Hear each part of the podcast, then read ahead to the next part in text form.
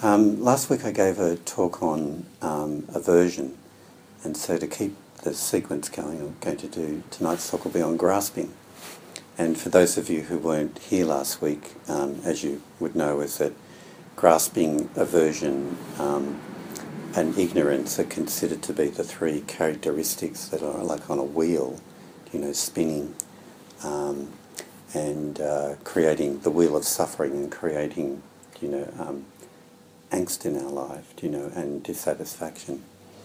And they, they come as a, as a trio. Um, but what we're doing is looking at one, each one individually.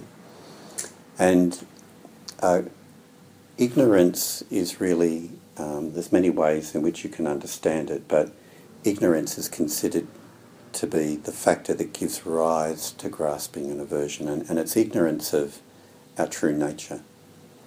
Um, we, it doesn't matter where the, where the circle starts really, but it's ignorance that we are just life as it is and we're not separated from it. And uh, once we start to um, be ignorant of that fact and we start to cling to a self-identity, the grasping and aversion arise and then all of that going around together as a dynamic keeps the whole process going. And so um, the word uh, in Pali is um, tanha, and, and in Sanskrit is trishna, and they, they both mean, that's the tra- same word, and they're, they're often translated as desire, um, which gives the wrong understanding um, of what grasping is. Because it's, it's obvious in our life, if we just look at it in a very common sense kind of way, that there are healthy desires and unhealthy desires. Right?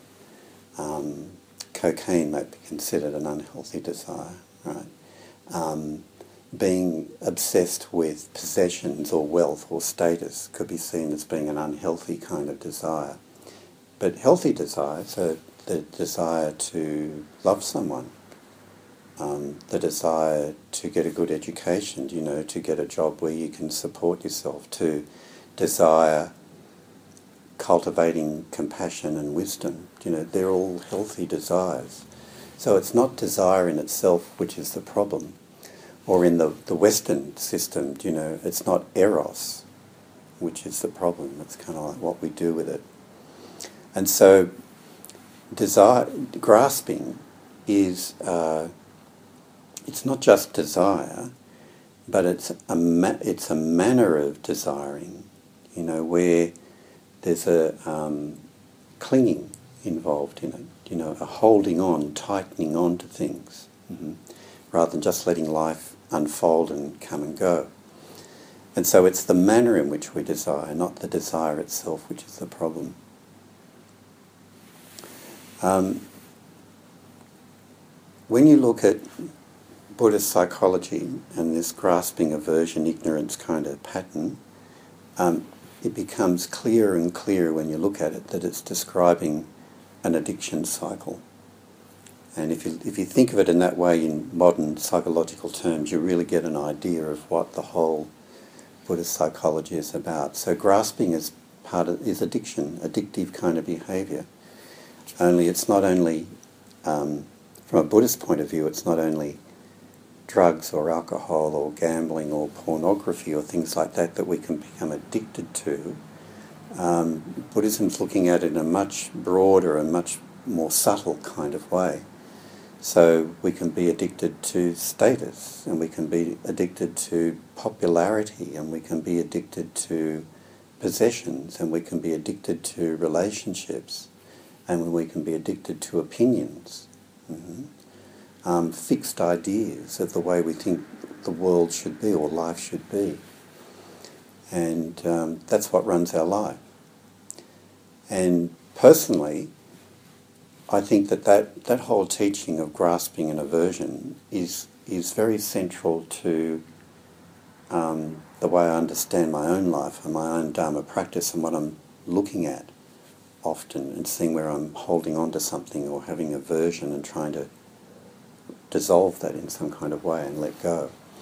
And I really do believe if, if that principle um, that we, we grasp onto the things which are desirable and we have an aversion from the things that are undesirable. My strong belief is if we really brought that psychological principle into Western psychology as a sort of a core understanding of how humans operate, it would be quite transformative. Um, it would be quite impactful if that was a sort of a dominant way of human beings understanding um, their own behaviour. But it, it sort of part, partially comes in because in modern Western psychology we certainly see the suffering that comes from avoidance and aversion. And, um, and a lot of therapies around helping people to face the aversion or the fears that they have. So it's very, very important. But to see the whole dynamic that the aversion is also driven by grasping is to get the whole picture. And all of that together is the ego structure that we talk about in, in, in Buddhism. Um, there's a lovely quote here too to give the more of a Zen perspective on this um, by Shunryu, Shunryu, Shunryu Suzuki Roshi, simply I'll let go of trying to pronounce his name.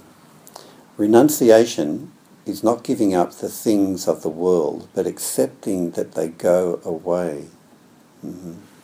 So, to give a, a Zen slant on this, a lot, a lot of traditional Buddhism can be seen to be very sort of anti-world or anti-emotion or whatever. But the Zen perspective is um, very human kind of perspective. So, like Suzuki Roshi says, it's not about giving up things you know, it's okay to have relationships. It's okay to fall in love, to have that kind of attachment. It's okay to have desire. But just remember, at the end of the day, it all goes away. mm-hmm. Enjoy it while it's here, but it will all go away. And so it doesn't, as soon as you start to cling to something and hold on to it and tighten around it, well, there's suffering right there. But it doesn't mean, as, as it's often interpreted, that means that you need to live a life that's um, aloof from the world and aloof from people and aloof from the things of the world. Because, um, in my understanding of that, that's just another form of aversion. Mm-hmm. That's saying, oh, all these things are dangerous or they're going to hurt me, so I'll, you know, just be hands off. But that, by doing that, you separate yourself from life. my sense is the true Buddhist position and the Zen perspective as we see it is it's giving yourself entirely to this life, giving yourself over entirely to this moment, this relationship, mm-hmm. this experience, mm-hmm. without any grasping or clinging or fear that goes with it that um, it's not going to continue or not. Mm-hmm. You're just rolling from one moment into the next. Mm-hmm. And um, that's a Dharma life, giving yourself fully to each moment, not the standing back, mm, just purely defensive. So, our way of understanding Dharma practice is that um, it's acknowledging in the very first place that we're all addicts. Mm-hmm. mm-hmm. My name is Jeff and I'm an alcoholic. mm-hmm. We're all, we're all addicts. That's where we all start from. And uh, it's okay because we're all like that. Mm. And the antidote, of course, to put it in very simple language, is, is the practice of letting go. Letting go is, is, the, is the antidote or the opposite to grasping and clinging. And um, if, we, if, if, our, if our life is one of constantly letting go into the next moment and the next moment, whatever it brings, uh, then our life will be free. Mm-hmm. But while forever we're, we're holding on and grasping, you can be sure that suffering will follow it.